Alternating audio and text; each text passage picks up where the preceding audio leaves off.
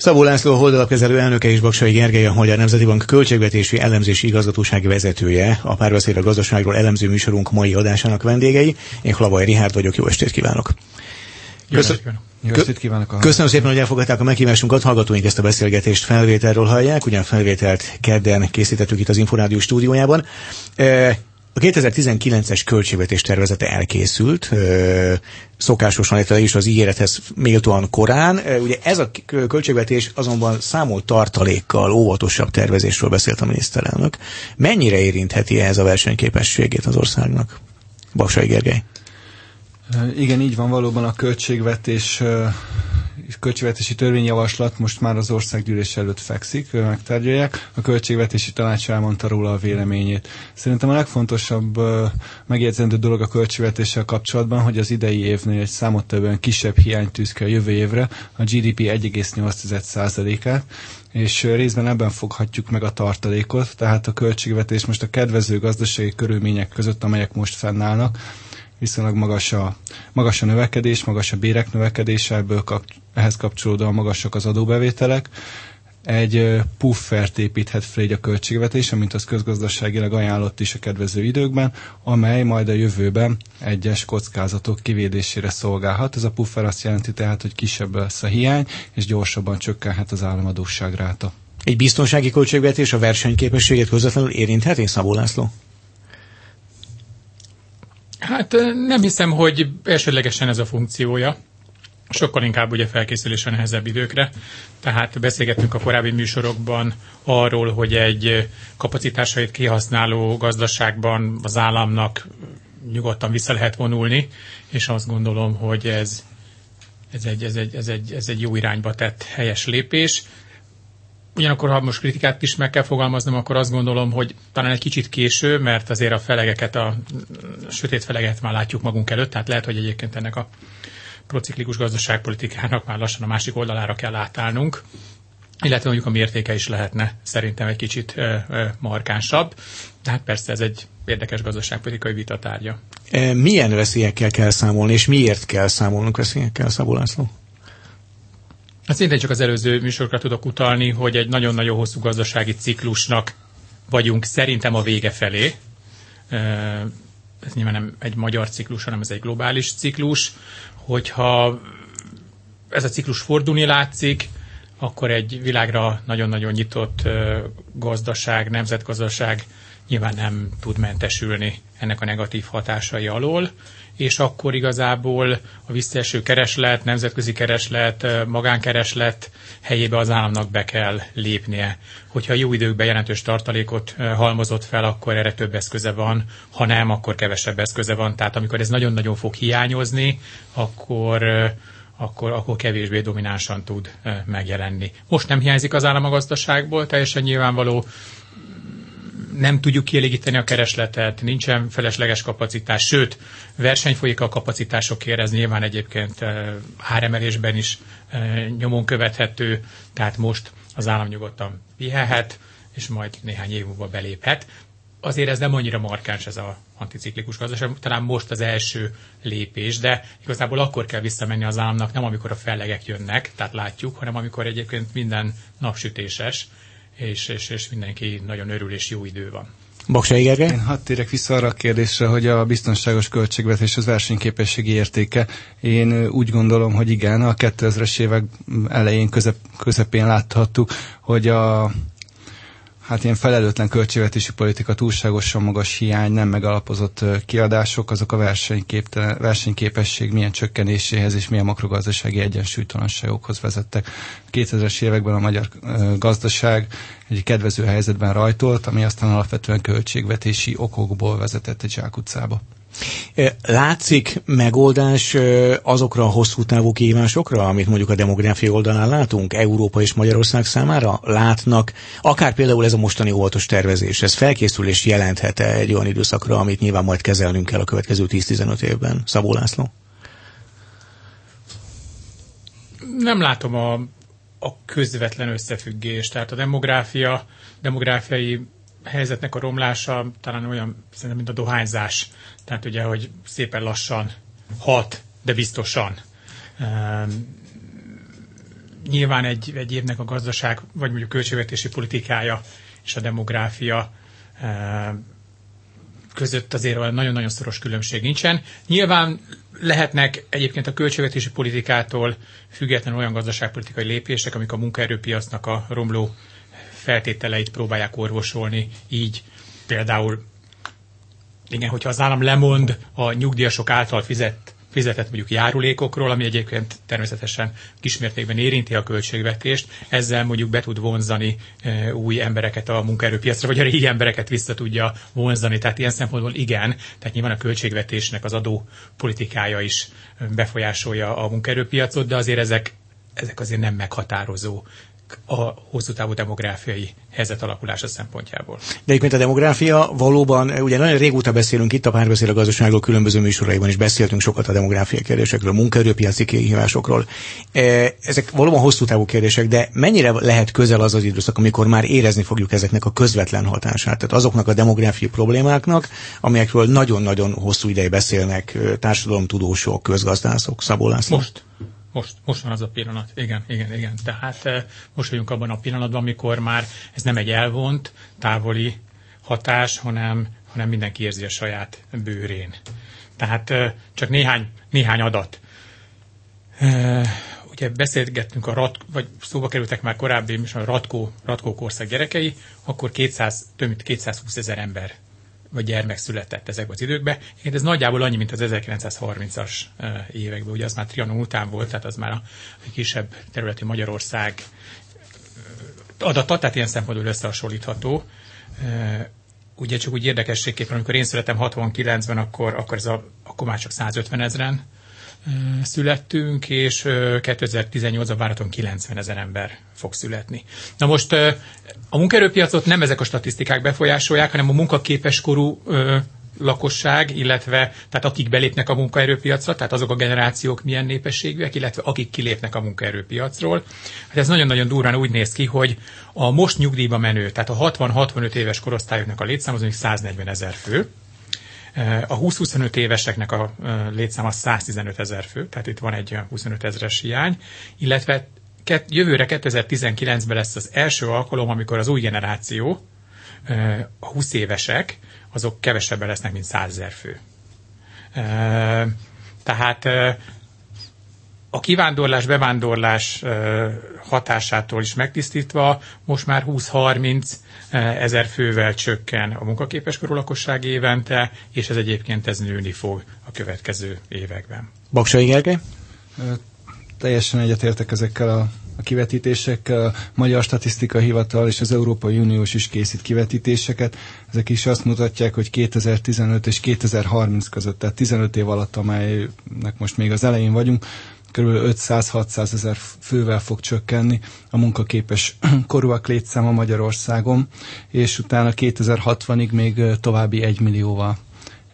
Ebben a folyamatban már benne vagyunk, ez nyilván erősen foghatni a munkaerőpiacra és az egész gazdaságra. Az nagyon helyes, hogy ezt a gazdaságpolitika alakítói néhány évvel ezelőtt felismerték, és aktív lépések történtek. Igaz, hogy egy-egy költségvetési évben ezen nem lehet nagyot változtatni, de azért egyértelműen olyan költségvetési lépések történtek, amelyek támogatják a, a családosokat, és és igyekeznek úgy arányosan a nagy családosokat minél inkább támogatni, ezt elmondhatjuk a családi otthonteremtési kedvezményről is, és az adókedvezményről is mikor lesz, vagy mikor lehet ezeknek a demográfiai változásoknak, amelyek láthatóak, tehát ugye ezeket már látjuk a trendeket, lehet előre jelezni bizonyos változásokat. Mikor lesz olyan hatásuk, hogy akár a költségvetésben, a költségvetés készítésében, akár általában a gazdasági modellben érdemi változtatásokat kell tenni, Baksai Gergely? Hát szerintem ez ennél folyamatosabb. Ahogy mond, mondta Szabó László is, már benne vagyunk néhány éve ebben a csökkenésben, ez lineárisan folytatódik, tehát nagyon nem kell megváltoztatni a paramétereket szerintem a modellekben, de ez a tendencia folytatódni fog. Hát a munkaerőpiacon már látható mind több ágazatban a munkaerő hiány. Ha ebbe belemegyünk, akkor majd itt más tényezőket is lehet említeni a demográfián kívül de ott az, ahol elsőként érződik ennek a hatása. Nagyon hosszú távon a, azonban összetettebb hatások is érvénybe lépnek. A gazdasági növekedésre is meglehetősen negatívan hat, és az inflációt is befolyásolja. A, mostani, a Nemzeti Bank mostani inflációs jelentésében pont van erről egy kiemelt téma, ami a demográfia, az előregedés és csökkenő népesség hosszú távú inflációs hatásait taglalja. Egyébként nem egyértelmű a szakirodalom abban az irányban, hogy milyen irányban fog hatni az, inf- az inflációra az öregedés, de mivel inkább a a magasabb az idősebb korosztályoknak magasabb a fogyasztási rátája, hiszen ők már kevésbé megtakarítók. Összességében inkább arra felé hajlik a mérleg nyelve, hogy növelni fogja hosszú távon az inflációt ez a demográfiai folyamat. Szabó László, kezelhető folyamatában ez a dolog, vagy szükség lesz egy egyszeri modellváltásra valahol valamikor a jövőben? Ugye mi közgazdászok szoktuk használni ezt a kifejezést, hogy ceteris paribus, nem kell megérni, ez valójában azt jelenti, hogy minden más változatlanul feltételezett, amikor beszélgetünk egy, egy kérdésről. Én azt gondolom, hogy, hogy ceteris paribus a, a, az öregedésnek a költségvetésre gyakorolt hatása tekintetében nincs megoldás. Tehát, hogyha itt nekünk tényleg ceteris paribusba, tehát a minden egyéb feltételnek a változatlanságok mellett kellene számolnunk, akkor, akkor egyetlen egy fejlett országban nem lehet fenntartani a költségvetéseket. Tehát egyszerűen nem lehet. Tehát nyilván lehetne mondjuk 80%-os adót kivetni az aktívakra, hogy eltartsa az inaktívakat, de hát nyilván akkor senki nem fog dolgozni. Tehát, tehát én azt gondolom, hogy, hogy, hogy, hogy nagyon-nagyon komoly külső változásoknak kell ahhoz bekövetkezni, hogy ez a dolog ez valamennyire működjön, és egyébként általában ezek valahogy be is szoktak eh, következni, néha úgy, ahogy ami a társadalmak számára egyébként eh, kedvező, néha meg úgy, hogy hogy, hogy, hogy nem kedvező. Tehát nem kell azzal számolnunk, tehát azt gondolom, hogy ilyen változatlan feltételekkel mi fog történni, mert hogy nincs megoldás. Tehát külső, nagyon-nagyon durva külső tényezőknek kell megváltozni. Ugye egy olyan példát tudok hozni, hogy a 19. század második felébe mondták azt a, a, a szakértők, hogy hát Londonban 6 méter magas lesz a lótrágya, mert ugye kiszámolták, hogy hogyan nő Londonnak a népessége, egyébként nagyjából igazuk lett, ugye kiszámolták, hogy ahhoz mennyi ló kell, azok mennyit tesznek, azok mennyit ürítenek, és akkor tehát úgy kiszámolták, hogy akkor 6 méter trágya lesz hát nyilván nem lehet 6 métert rágya, tehát valaminek változni, változnia kell, mert hát nem is lehet olyan magasra, ugye? Tehát, tehát én azt gondolom, hogy ez is, hogy, hogy itt, itt valamilyen nagyon-nagyon durva dolognak változnia kell, változni is fog, tehát ezek a rendszerek így nem fognak fennmaradni. Az a nagy kérdés, hogy menedzselhetően, normális irányba fognak történni ezek a változások, vagy egy káosz lesz belőle. Nyilván bízunk abban, hogy az első megoldás lesz a a, a jellemző. Baksai Gergely? Hadd említsek én is még egy endogén változást, meg egy, egy külső hatást is. Tehát ahogy az, az öregedés részben a várható élettartam növekedéséből fakad, már mint a társadalom előregedése. Ezzel együtt az egészségesen várható élettartam is nő. Jó lenne, hogyha ezért minél több ország tenne is, hogy ez még növekedjen, akár Magyarországon is ez növekedjen, ami viszont növeli azt, hogy mennyi ideig munkaképesek az emberek, tehát azért ez egy részben ellensúlyozza az öregedő társadalom hatását, részben pedig lehetnek külső lépések, mint például a mostani adócsomagban, az, hogy a, a nyugdíj mellett foglalkoztatottak adó terhelése csökkenni fog, ami szintén ellensúlyozza, ellensúlyozhatja részben azt, hogy a munkaképes, tehát az elvileg 15-64 éves korosztály létszáma csökken, de a 65 felettiek is dolgoznak, akkor az összes foglalkoztatott így, száma így kevésbé csökken. Azt meg tudjuk ma mondani, azt látják ma a közgazdászok, önök látják, vagy mik azok a legfontosabb területek, ahol biztosan másként kell, hogy történjenek a dolgok? Ugye azt mondták mind a kettő, nyilván ezt nem tudjuk pontosan, hogy mikor fog megtörténni ez a markáns változás, de hogy elkerülhetetlen valamilyen változás. Azt meg lehet mondani, hogy melyek a legfontosabb területek, amelyeket te biztos, hogy át kell gondolnunk? Szabó László. Hát én ugye pénzügyi területekkel foglalkozom elsősorban, és nyilván a válaszom is nem meglepő módon ilyen irányú lesz. Tehát ugye nagyon-nagyon komoly hitelállományok alakultak ki a fejlett országban, egyébként a fejlődő országban szintén. Ezeknek egy része egyébként látható, tehát szerepel a statisztikákban, más része nem látható, ugyanis ezek úgynevezett mérleg alatti tételek, tehát amikor mondjuk egy nyugdíjbiztosítónak van egy kötelezettsége, hogy kifizeti mondjuk az amerikai kisváros tűzoltóinak a nyugdíját, és ugye azt kiszámoljuk, hogy az pontosan mondjuk egy milliárd dollár lesz a következő 20 évben, neki meg van 600 millió dollárja, akkor ott van egy 400 millió dolláros hiány, de ez nincs kimutatva az adósságba. Ez egy ilyen mérleg alatti tétel, ezt valahonnan össze kell szedni. Nagyon sokan egyébként hozzáadják az adósságszámokhoz. Vagy egyébként a szociális rendszereknek az ilyen jövőbeli kifizetéseinek a csúnya szóval visszadiszkontált, tehát már a kiszámított értéke is egy őrületes nagy szám. Tehát nyilván, hogyha a demográfiánk nem változik lényegesen, akkor az egyre kevesebb ember az egyre növekvő adósságot képtelen lesz kifizetni. Tehát én azt gondolom, hogy hogy, hogy előbb-utóbb az adósság kérdéseibe, tehát a felhalmozott adósságok és a jövőbeli ígéretek kérdésében egy, egy, egy jelentős változást kell csinálni, hogy ezt a piac oldja meg csúnyán, vagy ennek van valamilyen menedzselhető lebonyolítása, ezt nem tudom. Általában a piac szokta csúnyán megoldani. Lehet, hogy itt az államnak vissza kell jönni? Ugye azt mondta, hogy van, most például az államnak nem kell jelen lenni, visszavonulhat, hiszen gazdasági szempontból ez egy élénkülő időszak, de egyébként meg, amikor azt mondta, hogy e- lehet olyan időszak, például ez lehet egy ilyen, amikor az állam esetleg megjelenik a probléma rendezés érdekében? Hát az állam igazából nem tud megjelenni, komo- tehát hogy mondjam, tehát ő, ő szabályok, szabályozóként. Tud, de itt, de itt ez szabályozással, tehát maximum azt tudja eldönteni, hogy kinek kapja vissza a hitelezett pénzét. Tehát tehát nem tud csodákat tenni, tehát nyilván az állam az újra elosztja a gazdaságba a képződött forrásokat, pénzt, is tud egyébként szélsőségesen, igen, tehát végül is nem rossz a kérdés, és, és olyan szempontból változtatok a véleményeken, hogy, hogy, hogy végül is el tudja inflálni az adósságokat.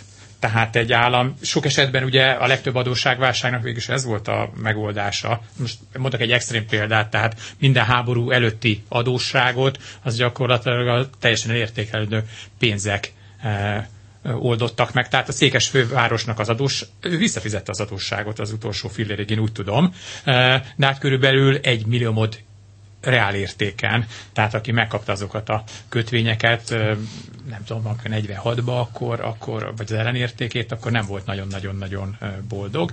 Tehát itt a csökkenő lakosságszám és a növekvő adósság és a jövőbeli növekvő kötelezettségek, amik nincsenek ráadásul kimutatva az adósságba, ezek egy ilyen nagyon-nagyon-nagyon menedzselhetetlen problémát okoznak, és valamilyen drasztikus megoldást kell alkalmazni, mert nincs más. Baksai Gergely szerint mik lesznek a legfontosabb megoldandó kérdések demográfiával összefüggésben mondjuk közép-hosszú távon? Hát én ennél jóval óvatosabban fogalmaznék. Valóban az egész világban növekedett az eladósodás még a válságot követően is. Azt még teljesen menedzselhetetlennek nem mondanám, és ilyen drasztikus. Ja nem, akkor, bocsánat, ez nagyon-nagyon fontos, hogy én nem két évről beszélek, demográfiáról beszélünk, és a demográfia ez mindig évtizedekben gondolkodik. Tehát én is azt gondolom, hogy egyébként nem 60 évben, de mondjuk a, mondjuk a egy 10-20 éven belül ez, ez, ezek a problémáknak a megoldatlansága, ez, ez, ez ez ki fog ütközni. Ez sok, igen, de hosszú távon még más alkalmazkodási lehetőségek is vannak. A gazdasági növekedést említeni az eléggé optimista, de mondjuk, ami még megfigyelhető volt a második világháború után és az elmúlt években is a magas adósságok mellett, az a negatív reálkamat, ami szintén az adósságokat mérsékli. Én azt mondanám, hogy egyébként a gazdaságban nagyon sokrétű alkalmazkodást igényel majd ez a, az átállás egy új demográfiai szerkezetre, mármint ez a fokozatosan kialakuló új demográfiai szerkezetre. Ugye hát az időskorúaknak nyújtott szolgáltatásoknak egy köre az nagyon bővülhet. A szolgáltatást szót aláhúznám, tehát akkor ez a szolgáltató ágazatot bővíteni, így egészségügyet, gondozást, és egyébként a fejlett világban ez a nyugdíjas korosztály, ez egy közepes magas jövedelmű is lehet, roppant sok szabadidővel természetesen, akiknek így hát a turizmust is, és felendíthet, és számos egyéb igényük lesz, amelyek kialakul, kielégítésében azért van gazdasági potenciál. Szabó László? Tehát ez lehet egyfajta más jellegű gazdasági növekedésnek a motorja is, akár az a demográfiai változás. Most alapvetően negatívokról beszéltünk, de ez lehet ez pozitív is? Persze, tehát egy pillanat azért visszatérnek, tehát a, például a negatív reálkamat az tipikus inflálás, tehát amikor ugye valaki negatív reálkamatot kap a pénzért, miközben van infláció, az egyébként a, a, a tehát amikor inflálásról beszélünk, akkor nem csak a hiperinflációkra kell gondolni, mint mondjuk Magyarországon a második világháború után, hanem lehet egyébként egy tartós ö, ö, negatív reálkamat is, Más kérdés, hogy egyébként most úgy tűnik, hogy, hogy, hogy, hogy, hogy ez a nagyon-nagyon csökkenő kamatszint, amiről már több műsorban beszéltünk, ez a 35 éves trend, ez megtörni látszik, tehát ugye emelkednek a kamatok elsősorban az amerikai kamatemelkedések miatt, ugye a sokáig elképzelhetetlennek tartott infláció megjelent, és, és, és szépen megy előre. Ugye Magyarországon az elmúlt 12 hónapnak az inflációja már 2,8%-os volt, tehát ha kicsit túlzok, akkor azt, gond, azt is mondhatjuk, hogy gyakorlatilag az MNB elérte az inflációs célját. Ugyanakkor nem nagyon látom, hogy ennek az infláció növekedésnek egyébként hol lennének a, a, a korlátozó tényezői, mert ugye továbbra is látunk egy kétszámjegyű bérkiáramlást, látunk egy gyengülő forintot, látunk egy maximális kapacitás kihasználtsággal működő ipart, azt gondolom, hogy egy ilyen helyzetben a forint gyengülés azonnal átmegy áremelésbe. Tehát ugye nyilván egy, egy, egy, egy, egy, egy, egy durább versenyhelyzetben, ahol mindenki küzd az életér, sok kereskedő, forgalmazó át átvállalja idegenesen mondjuk a forint gyengülésnek hatását, amikor igen, sorbálnak a vevők, akkor senki nem fog egyébként ilyen gesztusokat tenni, hanem azonnal átmegy fogyasztójárakba. Tehát igenis végül az inflálás az, az, az, az, az, az, az működhet. Tehát ezt, ezt mindenképpen hozzá akartam tenni a dolognak. Maga az, hogy a változó demográfia pedig bizonyos lehetőségeket is ez pedig teljesen természetes, tehát a változó gazdaság az mindig új lehetőségeket nyit. Ugyanakkor azt gondolom, hogy, hogy hiába szeretnének mondjuk a nyugdíjasok értozatos színvonalas egészségügyi ellátást, még azok is, akik egyébként meg tudják fizetni, a szűkülő munkaerő miatt egyébként ezt egyre kevésbé és egyre drágábban tudják majd igénybe venni. Tehát valójában azt gondolom, hogy Európa előbb-utóbb és ami Magyarország is beletartozik, meg kell, hogy fontolja egyébként a, a külső munkaerőnek a, a, a, a szervezet és jól átgondolt importálását, mert egyébként túl sok megoldás nincsen. Baksai Gergely? Mm, hát visszatérve az inflációra, hogy azért most már a, a bérek azok több éve nagyon dinamikusan nőnek, eddig alacsony infláció mellett. Most az infláció valóban a jegybanki cél közelébe emelkedett, ami ami üdvözlendő, hiszen éppen ez a jegybank célja. Az említett néhány tényezők közül néhány, mint az olajár, vagy a az eddigi árfolyam hatás az egyszerű hatás, amely ha beépül a bázisba, akkor onnantól további emelkedést nem okoz. Tehát, hogy az MNB inflációs előrejelzésében is szerepel 3% körül stabilizálódó, egy 3%-on stabilizálódó inflációt várunk, amit legnagyobb mértékben a horgonzott várakozások támogatnak, amelyek Magyarországon már alacsonyabbak is, mint a régióban. A válaszolva a kérdésre, tehát, hogy, ez, tehát, hogy lesz egy jó oldal a demográfiának, ugye innen indultunk, egy idei kanyarultunk el. a Gergő gondolkodik a, a, e- ezen a válaszon, én hozzátenném, hogy, hogy egyébként szerintem ezek az inflációs várakozások, ezek, ezek változnak. Tehát ugye nagyon sokszor beszéltünk, hogy az infláció egy nagyon bonyolult, összetett jelenség, valószínűleg sokkal komplexebb, mint korábban e, gondoltuk. Igen, tehát éppen a lehorgonyzott inflációs várakozások segítették azt, hogy nagyon sokáig emelkedtek a bérek, és nem történt egyébként semmi az inflációval, és én azt gondolom, hogy ez az éves fordulópont ilyen tekintetben, tehát egy csomóan megpróbáltak árat emelni, és látták, hogy lehet. Egy jelentős margin szűkülés jelentkezett a vállalatoknál, például megemelkedett bérköltség miatt, amit nagyon sokáig magukra vállaltak. Látták, hogy egyébként tudják érvényesíteni a megemelt árakban a megemelkedett input költségeket. Tehát szerintem ez a 2018, ez a, az inflációs várakozások tekintetében egy fordulópont, tehát ami egyébként nagyon sokáig gátolta az inflációtnak a, akár az input oldalról is indokolható növekedését, ez a gát, ez most szerintem nagyon-nagyon sokat gyengült ebben az évben, és ez valószínűleg nagyon-nagyon lassan változik, tehát hogyha ez egy kicsit így kijön a palackból, akkor ezt nagyon-nagyon nehéz ugye visszadugdosni. Baksai Gergely, demográfiai tartalékot hogy látja a Nemzeti Bank? Hát igen, munkaerőpiaci tartalék oldaláról fognám meg. Az egyik legjelentősebb és egyébként képzett, aktív csoport az a külföldön dolgozó magyarok csoportja. aztán az inaktivitási ráta az Magyarországon már elérte az EU átlagot, és ez egy nagyon nagy előrelépés az elmúlt 8-10 évben, de, de EU átlag fölé is emelkedhet, tehát a még nem dolgozók nem aktívak között is van tartalék, valamint az állami szektorban mind a közmunkások egy része, mind az állami gazgatásban dolgozók egy része valószínűleg tudna és szívesen vállalna munkát ezen a, a, a magyar versenyző munkapiacon. És mindezek mellett kiemelnék egy addicionális tényezőt, ami pedig a tőke, tehát a beruházások növekedése, ami ö, kiválthat ö, munkaerőt, az gyakorlatilag a legnagyobb tartalékot jelenti, csak így példaképpen, vagy talán kicsit erős hasonlatként, de ha Németország a GDP-et fenntartaná, megpróbálná fenntartani alacsonyabb tőke és több munka mellett, akkor nyilván ott is óriási munkaerőhiány alakulnak ki. Tehát Magyarországon a beruházások azok, amelyek csökkenthetik a munkaerőhiányt. Szabó László? Igen, én is azt gondolom, hogy a mai beszűkült munkaerőpiacban nagyon-nagyon komplex és szofisztikált megoldások kellenek eh, a, a munkaerő amit Gergő mondott, például külföldön dolgozó értelmiségiek, magasan képzetnek a, a hazacsábításáról sem szabad megfeledkezni. Itt, itt, itt fontosak az üzenetek, tehát eh, most csak egy ilyen aktuál politikai kérdés, hogyha mondjuk azt mondják az emberek, hogy mondjuk Magyarország legjobb egyetemét most elkergetjük Magyarország, ez biztos, hogy ezt a réteget például nem nagyon fogja hazavonzani. Tehát itt, itt szerintem nagyon-nagyon fontosak ezek a politikai üzenetek. Tehát az aktuál politika az, az, az, az igenis nem csak a költségvetésen keresztül pozitívan hat a, a demográfiára talán, ugye a családosokon keresztül, hanem ezek az üzenetek éppen ennél a legérzékenyebb kérdés rétegnél, amik egyébként fontosak szerintem az ország szempontjából, mert ez az elit, ezek, ezek, ezek, ezeket nem szabadna szerintem hogy mondjam, megakadályozni abba, hogy Magyarországba gondolkodjanak. Szabó László holdalapkezelő elnöke és Baksai Gergely a Magyar Nemzeti Bank költségvetési elemzési igazgatósági vezetője voltak a párbeszéd a gazdaságról mai műsorának vendégei. Köszönjük, hogy elfogadták a meghívásunkat. Köszönjük Én szépen. Köszönöm. Hallgatóink ezt a beszélgetést felvételről hallották a felvételt kedden. Készítettük itt az Inforádió stúdiójában. A felvételt egyébként visszanézhetik az Inforádió YouTube csatornáján is.